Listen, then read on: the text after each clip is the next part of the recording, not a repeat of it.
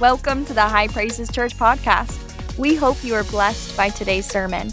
Now, here's lead pastor Chris Sustar. Turn to the New Testament book of Philippians. Galatians, Ephesians, Philippians, Colossians, General Electric Power Company. Somewhere in Bible school, they taught me that. If you were learning how the books of the Bible were in order, General Electric Power Company, Galatians, Ephesians, Philippians, and Colossians. And I want you to turn to chapter 3. It's one of the great books of the Bible. All the books are great, but it's one of the great books. Let, me just clarify uh, what, because it speaks of joy.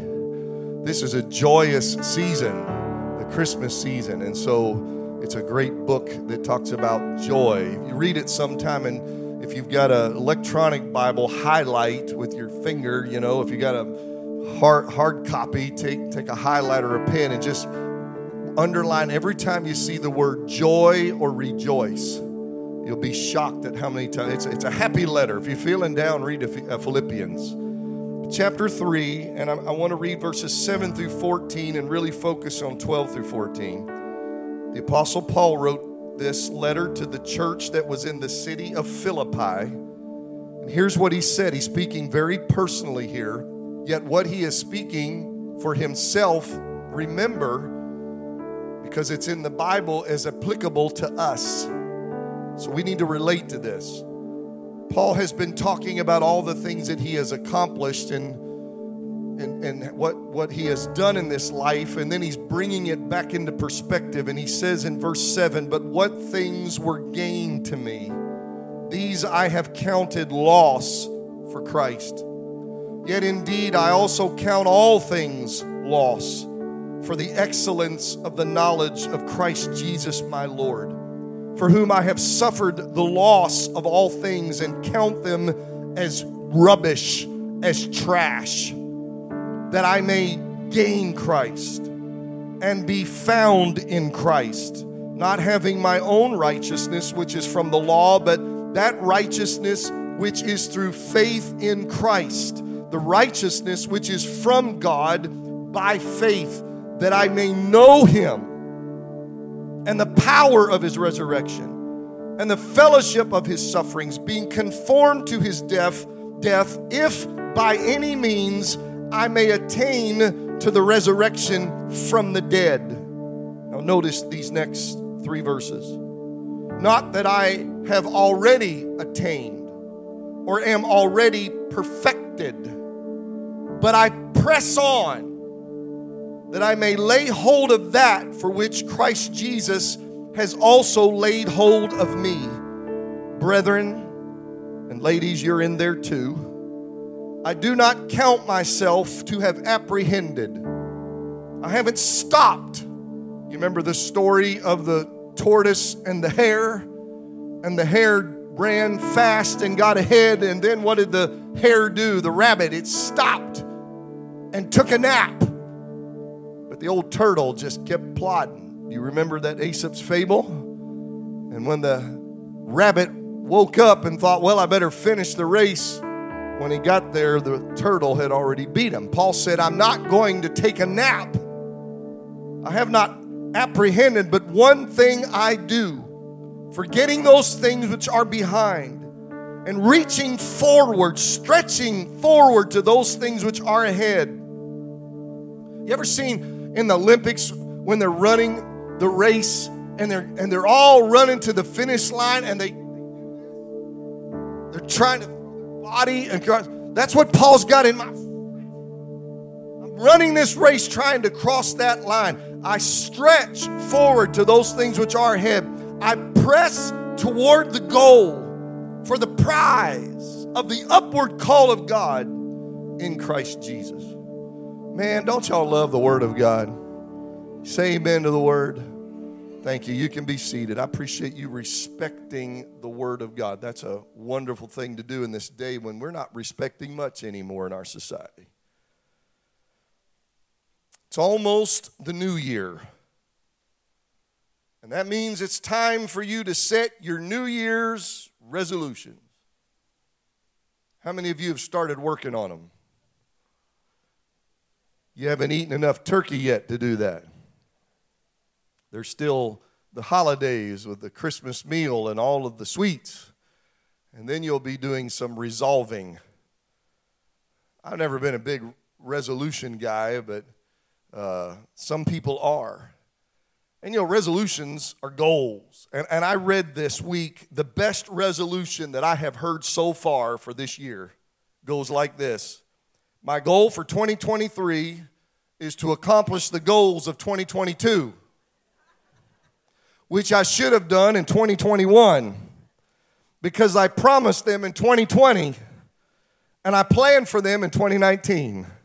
That's the best one I've heard yet. And how many of you can identify with those? Yeah.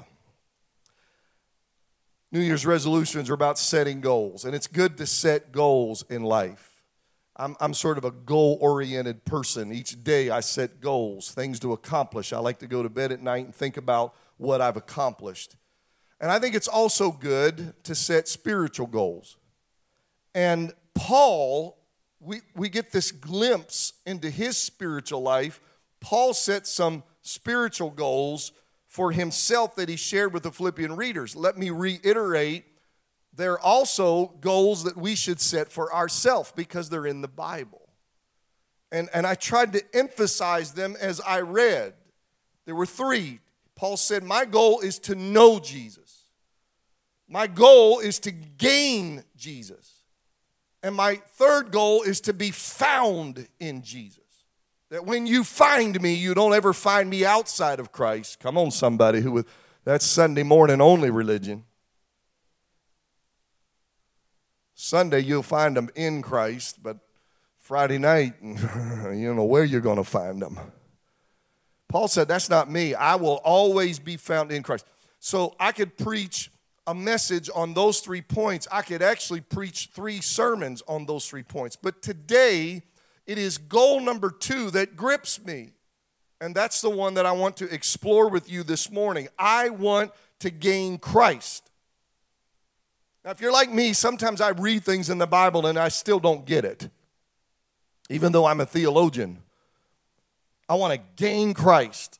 I, I just try, try, to do that on my own. I can't comprehend that. What do you mean to gain, to, to get? Gee, I don't, I'm, I could try to start guessing. So I went back to the original language because the original language, the Greek language, can open our eyes. And that particular word that Paul uses has two nuances or meanings. Number one, it means to exchange. So Paul said, to gain Christ, I have to give up something. That's why he talked about loss, loss, loss at the beginning of the passage. He said, I gave up some things, but how many of you know Jesus is worth giving up everything for? And so he gave up everything. And so it's, it, it really is to use the vernacular words that we can, it means to trade up. You ever, you ever traded up? You, you traded somebody for something else, and then you, you got you, the better of the deal? And that's what Paul's talking about. I, I, when I gained Christ, I traded up. You trade what is mediocre for what is excellent. That's what you did when you were saved. That you traded up. You traded sin for righteousness. You traded disobedience for obedience, a life of obedience. You traded enmity with God for adoption by God. Pretty good trade, isn't it? You, you traded hate for love, conflict for peace, misery for joy, doubt for faith, hopelessness for hope, death for life. I mean, you know, you came out on the, on the better end of the deal when you got Jesus. Come on, when you got Jesus, see, when you gained Jesus, you traded up. Come on, give him praise this morning. You can't praise him enough. Be thankful for what you gained when you gained Christ. But it also means very simply to win. And there is in this whole passage, and I tried to emphasize it some to you, the idea of a race, of, uh, maybe of a battle. And I love that I don't tell Pastor Billy necessarily what I'm preaching, but then he turns around by the power and the direction of the Holy Ghost and sings songs that fit my sermon. And that second song we sang was my message today. I loved it. It means to win as opposed to losing. And you know, with, with all due respect, if there's anyone here that's that's not saved, uh, listen, we were all there. So so I say this not to be detrimental, not to be insulting. You have to understand we have been, those of us who are saved, we have been where you are. So before you are saved, you're a loser. And, I, am not talking about in life. You say, I'm not a loser, I'm a winner. Okay, good. If you're, you're successful and all that, I'm not talking about that. I'm talking about spiritually. I'm talking about your soul. You're a loser. Okay, sin is, has defeated you. Death, if you don't get right with God, is going to win and defeat you because it's the last enemy is death. Okay, this world is defeating you. The devil is defeating you. Satan is winning the battle for your soul. But here's the beautiful thing that's why people like us and people like me get up and preach. But when you come to Jesus, he won the battle for you when he died on the cross 2,000 years ago. And when you get saved, all that he won 2,000 years ago is appropriated to you, so you get the victory. So sin, which has been beating you, suddenly loses completely. And death, which had a hold on you, has been defeated. And we sang it. Kyle was up here singing that last part where one of these days we're going to see him face to face. And, and the devil loses his hold on you and, and jesus beat him at the cross so that means you beat him that's why the bible says that we who are born again have we are more than conquerors Somebody said that if a guy gets in a ring and does a, goes through 18 rounds of a boxing match and wins the match, and gets a million dollar prize. He's the conqueror. But if he goes home and hands the check to his wife, she's more than a conqueror.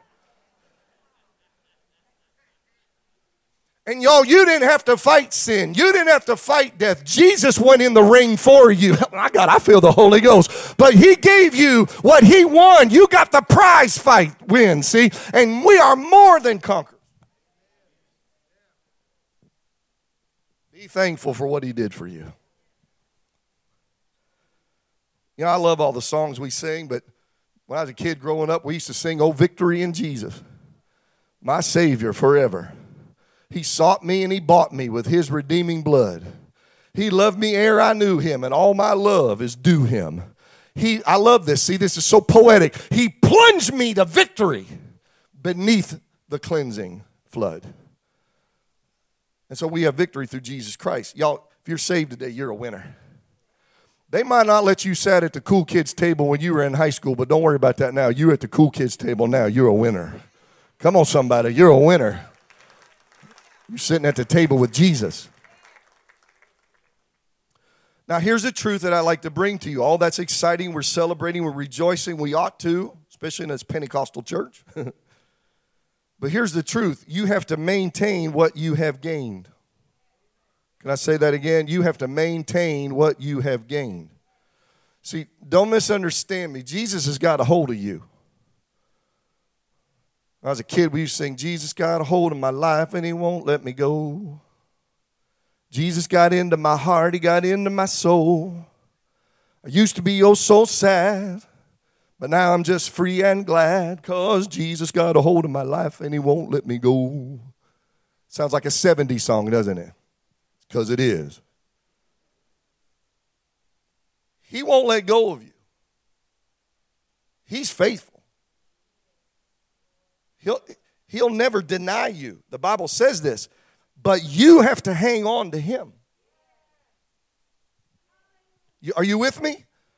Because people, people have come up with this doctrine that I'm in his hand and, and he'll never, nobody can snatch me out. That's right. But, but there's also another image in the Bible that says you got to get a hold of him. And if you want to, you can let go.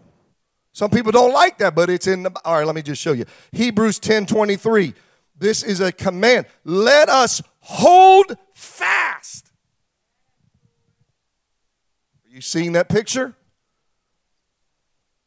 Our confession of faith or of hope without wavering, because he who promised is faithful. That's what I'm preaching. He's faithful. You've got to be faithful. Because, see, there's still sin to reject every day.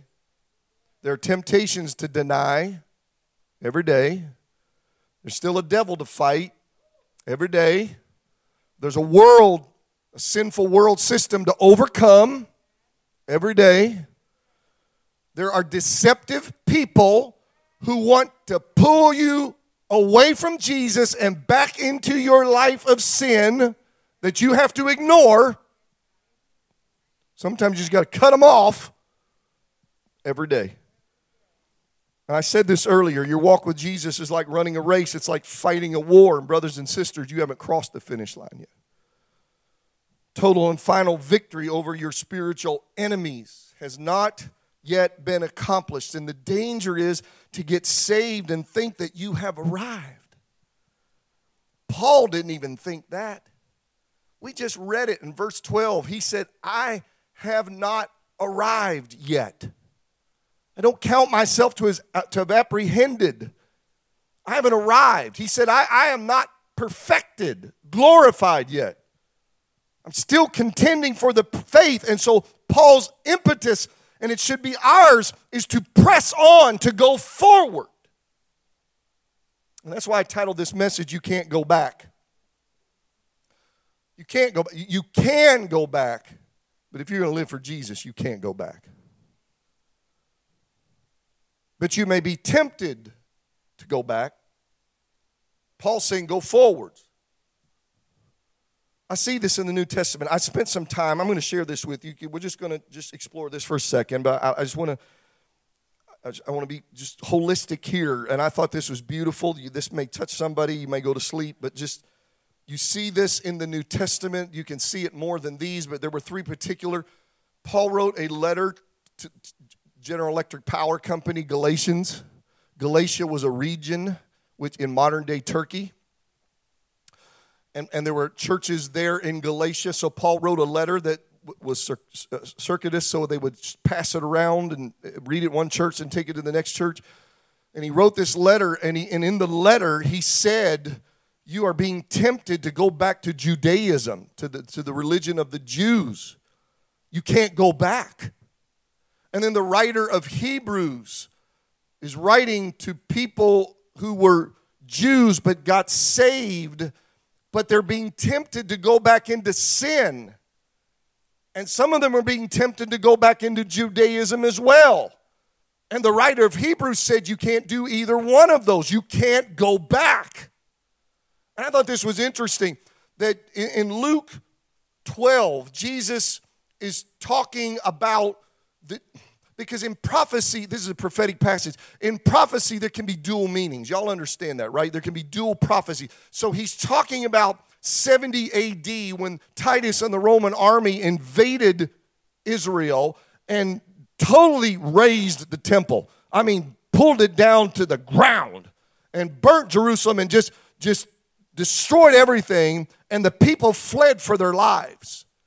But, but there's also that is a type or a symbol of what's going to happen when the Antichrist takes over during the tribulation and the Jewish people will be persecuted and they will, they will flee to the mountains, Jesus said. They, they will be running for their lives because of the persecution. And what he said to them was on both occasions, make sure that you don't go back into your house to get something that you value because you need to value your life more than things. There's some spiritual truth there. Too many people are valuing the things of this world, but their soul they're neglecting. And he said, if you go back, you're going to take the risk of being killed. And he said, remember Lot's wife. Y'all know the story of Lot's wife? Running away from the judgment of God, trying to go away. And the angels that delivered them said, Don't look back. Don't look back. Because what? There's nothing left here but ashes when God gets through. Go forward. Get out of this mess that you've got yourself in. I'm getting you out. God's delivering you. Go forward into a new destiny.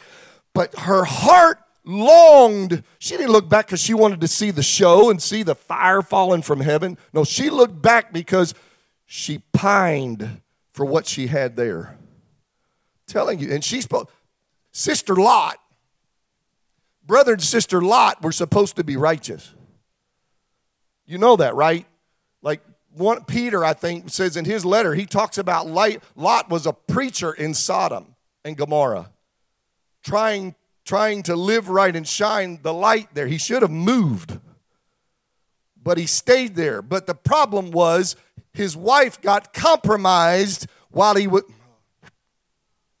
I'm all over stuff right now that's probably speaking to somebody. You get yourself in a situation and you say, We can handle it, I can handle it. I've seen couples do that.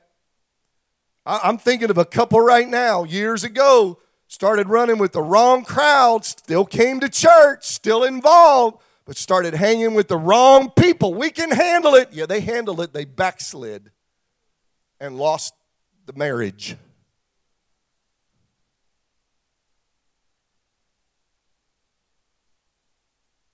Don't turn back. Don't look back. Don't go back. That's, that's, what, the, that's what the Bible tells us. And so it brings me back to, to this Philippians passage. And I just want to close. Y'all know how shotgun works? Compared to a rifle, when you shoot a rifle, you got one bullet and it goes in a straight line and goes to the place where you point at. But a shotgun shell has all these little tiny pellets in it. And when you shoot, they come out and then they just scatter. And the goal is you hope you'll hit something.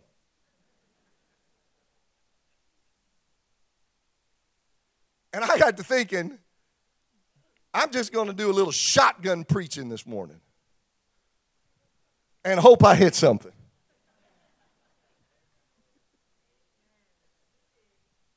So let me shotgun preach. Let me, let me talk about this. Let me give you my person. All right, let me, here's the first one. I appreciate traditions. And I'm talking about in the church. I'm not talking about your family traditions or whatever. I'm, I'm talking about traditions in the church. I can appreciate traditions.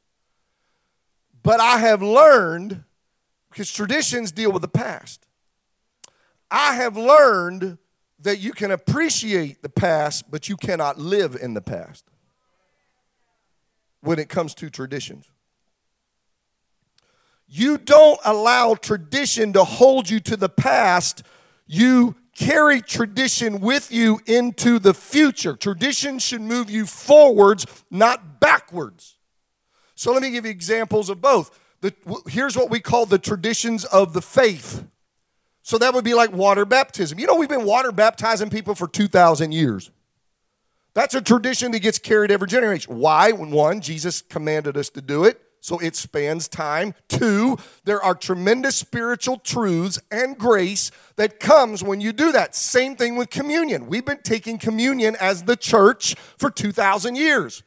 Nobody's stopping it because one, Jesus commanded it. Two, there is grace and there are deep spiritual truths that can be appreciated and should be taught to every generation. We carry those with us. Here's the one that the, the cameras are on. Here's another one is attending church on Sunday. It is a tradition of the church. One, it's commanded. The writer of Hebrews said, Forsake not the assembling of yourselves together. As some do. And so it was already happening in the first century, and they didn't have online television services. We don't come together just because it's the Sunday morning South Carolina Bible Belt thing to do. We do it because God has commanded it. So for 2,000 years, we, the church has been meeting every Sunday. And I just want to say for those of you who are watching who are sick or on vacation or you're out of town or, or, or whatever valid reason, praise the Lord that we've got this that we can minister to you. But if you are sitting at home, and I'm probably going to make somebody mad, but if you're sitting at home this morning and you're going to work tomorrow and you're going to Publix to buy your groceries and you've been in the mall shopping for Christmas, but somehow you keep making excuses to not come to church on Sunday, we'll just stay in our pajamas and watch it online. I'm telling you, you're missing out on the directive of God and you're missing out on the blessings of God that only happen in His house. Don't get mad at me. I'm just the messenger. But then there are man made traditions. And you either have to release them or reform them. Styles of music, architecture, format of the service, the color of the carpet. You know, churches have split over the color of the carpet. Stupid. I can hear a little Barrett right now saying, Papa, that's a bad word. This is so terrible. I look at him and I say, It is for you. You don't say it, but Papa says it because there are some people it fits. You don't say it. Yes, I did say, Do as I say, not as I do.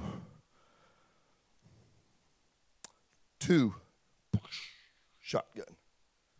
I appreciate what God has done for me in the past. How about you? I'm glad He saved me. One day He baptized me with the Holy Ghost, filled me with the Spirit. I'm anointed now to do ministry, serve, witness. He's healed my body sometimes. He's blessed me. He's touched me.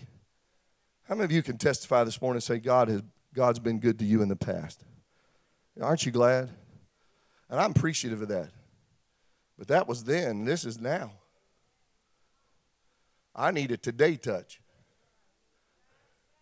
Tomorrow, I, I need to feel His presence. I, I, I, may have a crisis that I'm gonna, I will need Him in the future. I, I can't just live in the past and say what used. I don't want to live in the past and just talk about what used to happen. I don't want to talk about revival that used to happen. I don't want to tell stories about what used to happen. I thank God that God's still moving today in the 21st century. And all y'all that are 40 and under, and you, a lot of you have never been to church, I'm telling you, He still works miracles. He still is healing people. He's still setting alcoholics and drug addicts free. He's still defeating the power of hell. He's still in charge and in control. None of that has stopped. That's why we got to keep moving forward into the future. Because I'm desperate for a blessing that meets me at my point of need today. How about y'all? Here's my next one. I've made mistakes. Have y'all made mistakes? Honest church. Any preacher ever acts like he's never made any mistakes, he's a liar. Preachers mess up, Preachers' wives mess up, the deacons mess up, the deacons' wives mess up, elders mess up, the elders' wives mess up, department leaders mess up, church members mess up. Some of us have made mistakes, lots of mistakes when we were in sin. But believe it or not, after you get saved, you can mess up. John said, I write these things to you, brothers and sisters, that you sin not. The standard, the goal is not to mess up, but sometimes you do. And John wanted to say, But if anyone sins, he knew it was going to happen. We have an advocate with the Father and we have atoning sacrifice. Hallelujah. But I've made mistakes. I don't know about you, but why is it that you don't forget them? I'm, gonna, I'm going to preach right where you live. How come is it you don't forget them? How come is it they, they'll, you'll relive them in your mind? Y'all know what I'm talking about, don't you? I talked to somebody this week. Strange thing, they didn't know I was going to preach this, but this subject came up and they, they talked about that, that they'll just try to replay in your mind what you did wrong. If you backslid, that's those are even the worst ones. You used to serve God, then you go back into sin, you backslid, and then you're just playing it over. And you know who likes to do that is the devil. The devil will bring it up because he's the accuser of the brethren and the sistren. Just made up a word. And so he tries to bring up your past. But I came here this morning to tell you don't you go back and live in that. Because if you go back and live in that, let me tell you what it'll do. It'll push you down. It'll spiritually bind you up. You'll live in shame. You'll feel unworthy of God's blessings. The devil will use your past to stop you from fulfilling the calling on your life to do ministry. I came here to tell you today yes, you messed up, but everything you've done has been forgiven by God. It has been washed in the blood, and God has done what we cannot do. He has even forgotten what you've done. It's thrown into the sea of forgetfulness. If you live in the past of your mistakes, you'll never move forward. And sometimes you have to just tell. By the way, I love this. This is a little cliche. I don't even know if I've ever used this in a sermon. I've heard it a million times. Figure I might as well use it. It's about time. Somebody said when the devil reminds you of your past, you just remind him of his future. I like that. How about y'all? Just remind him of his future. I got a message that I preach. I need to pull this out. Somebody remind me, elder, remind me to pull this out and preach it. That everything the devil lost, I got. You know, the devil, I, oh Lord, I'm just preaching today. Y'all all right? I'm just preaching. This happens when shotgun preaching, but I'm just preaching. But but but I got a message I preached that everything the devil lost. And uh, if I'm going to preach it, I better not preach it. But everything the devil had everything in heaven. I'm not going to give you all the details because I think I'm going to preach this message one day soon. He had everything in heaven, but he was stupid enough to have pride and wanted to raise himself above the throne of God, and he lost it all. And then he went to earth and he tempted Adam and Eve and made us lose everything that we had. But because of Jesus Christ, we get it all back. And one of these days, everything the devil lost, I'm going to have when I get to heaven.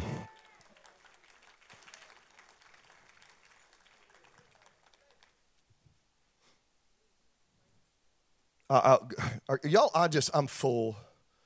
I'll quit in a minute. Honestly, I'm almost done. Can I get, give me a little more time? I, have told this story, but some of you are new and you've never heard this story. And then the thing, the thing about having a pastor who's been here 24 years, you're going to hear the same story. I might as well like somebody said one time, just number them and just say number eight. Everybody go, praise the Lord. Number eight, hallelujah. Number 22, glory be to God. Remember number 22. I'm not going to do that. Years ago, my friend Daryl Croft, when we started this church, Praise Cathedral also started another church in Columbia called House of Praise. And my good friend Daryl Croft started that. We had two church satellite churches at a Praise Cathedral 24 years ago. And Daryl asked me to come down and preach. He actually had a tent up with sawdust on the ground. He couldn't afford anything in Columbia, so he put a big tent up, like a circus tent. That was cool. So I went and preached. And on the way down there that night, God spoke to me as clear as a bell, gave me a woman's name, and told me that she had had an abortion and gave me a word to speak to her. And I said, God, don't do this to me. He said, You're going to do it. I got there, told Daryl about it. I said, Daryl, I'm terrified. I mean, there's only like 140 people there, whatever. It wasn't a lot of people. And I got up to preach. I was saying preliminary remarks, and the Holy Spirit said, I do what I told you to do. I said, okay. I said, I'm stepping out here. Is there anybody here by the name? And it wasn't like Susan. You know, it was something, and I, and I, and this woman, I'll never forget, with a canary yellow blouse. I always tell that because it just stuck in my mind. In the back of the room, raised her hand. And inside, I'm going, oh, hallelujah, thank you, Jesus. There's somebody here by that name. Because when you flow in the gifts, y'all, it's, it's faith. You're walking by faith. And so I preached, gave the altar call. We're down there praying for people. God's moving. It's a Pentecostal anointed service. I'm praying for people. Hallelujah. I'm laying hands. And God's touching people. And I turn around, and my big friend Daryl Croft has her standing right here, grinning like a monkey, and said, Here she is. I looked, I gave him one that looks like I'm gonna slap you right now. I got in her ear and I said, I'm about to ask you a question, and if I'm wrong, you tell me, and I will apologize profusely to you. But I'm only doing what God has told me. I said, Let me ask you, I said, Have you ever had an abortion? And she dropped her head and she said, Yes. Then I said, Here's the word God has for me. And I gave her a word that says, In spite of your past, God has forgiven and forgotten it. There is a calling on your life, and you are to fulfill that calling which God has placed on you. Step forward in it after church, she waited and she came up to me and she said, Years ago, I had an abortion. Then God saved me.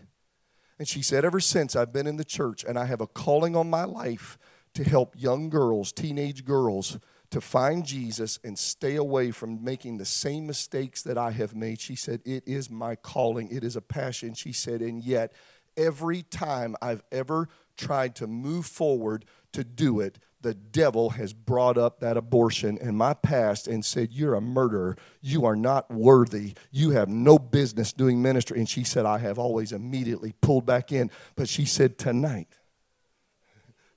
tonight, you have given me a word from God greater than the word of the devil that lets me know that even though I failed, my past is under the blood. And she said, beginning now, I'm going to fulfill my calling and I'm going to begin ministering to young ladies so that they don't do the same thing I did. Are you hearing me this morning? High praises. Are you hearing me? God's grace is greater than all of our sin. Give him praise this morning. Give him praise this morning for his marvelous grace. Hallelujah. Here's the bottom line the bottom line is press on. I have to reach forward to those things that lie ahead. Come on, musicians. I have to keep pursuing God and the things of God. There are spiritual goals for us to chase. High praises. There are spiritual prizes to on. Paul said our call is an upward call. Y'all know that the devil and sin and this world always push you down. They push you away from God. But when you work with God and the things of God, it'll pull you up closer to the Lord. And I made this reference when I read the text. And, and, and, if you read what Paul was saying, to just put it in terms that we can understand, that's my job. I think Paul was saying you can either shrink or you can stretch. And if you live in the past, you will shrink up spiritually.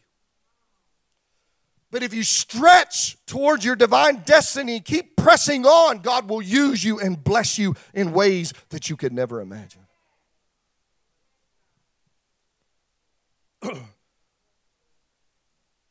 this week,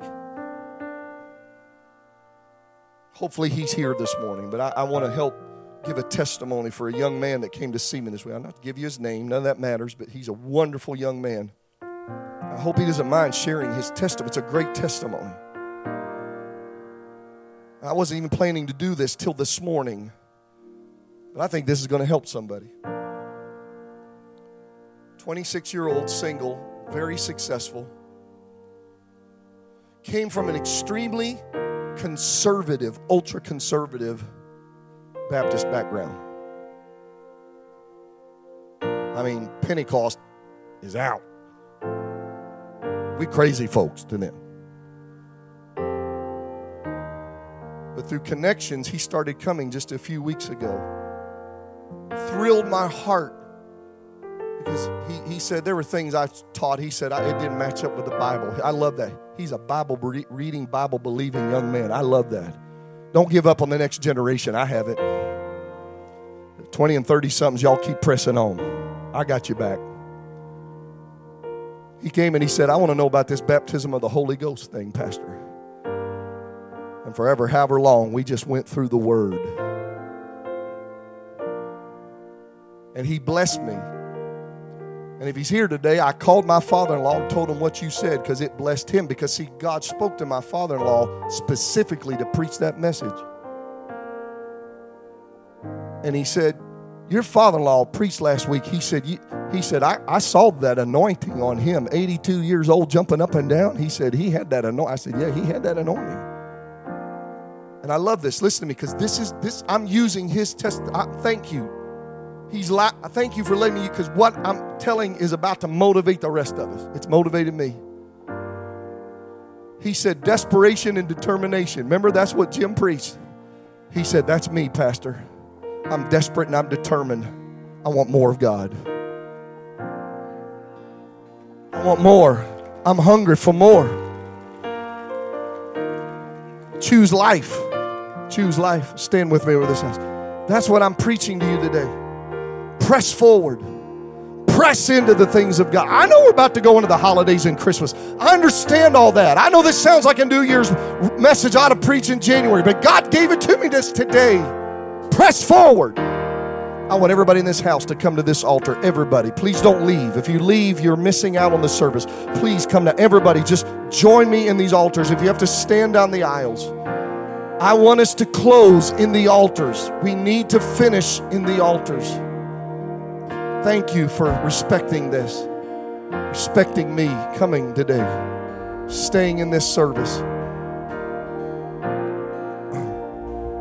Hallelujah. Just keep pushing as far to the front as you can.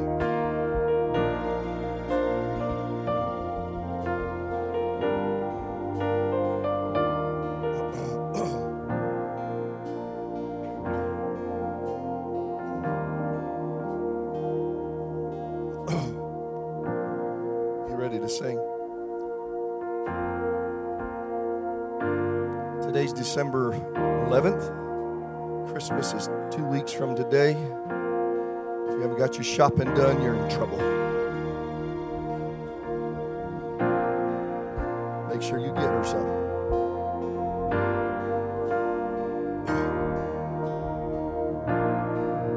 But this morning on December 11th, can we all stand, kneel, lift our hands, hold your hands?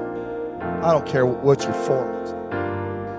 But will you open your mouth and with passion and fire? Maybe this is just part two to what Jim preached. I, I didn't come for that purpose, but I guess I'm thinking about it. Can you just say, God, don't let anything of my past keep me from moving forward into my future. Uh, that, that's death. I'm going to tie that into Jim's message. That's choosing death if I keep living in the past. I choose life. I choose to press on. God, help me to move forward. God, whatever you want to do in my life spiritually, whatever you want to do in, in, in me, through me, God, here I am. Just help me, God, to press forward and keep running because I haven't made it over. But one of these days, God, I'm going to cross the finish line. Come on, all over this church. Start praying, will you? Thanks for listening. Be sure to join us Sunday mornings in person or online at 10 a.m. For more information or to watch our services online, please visit us at www.highpraises.org or check us out on social media.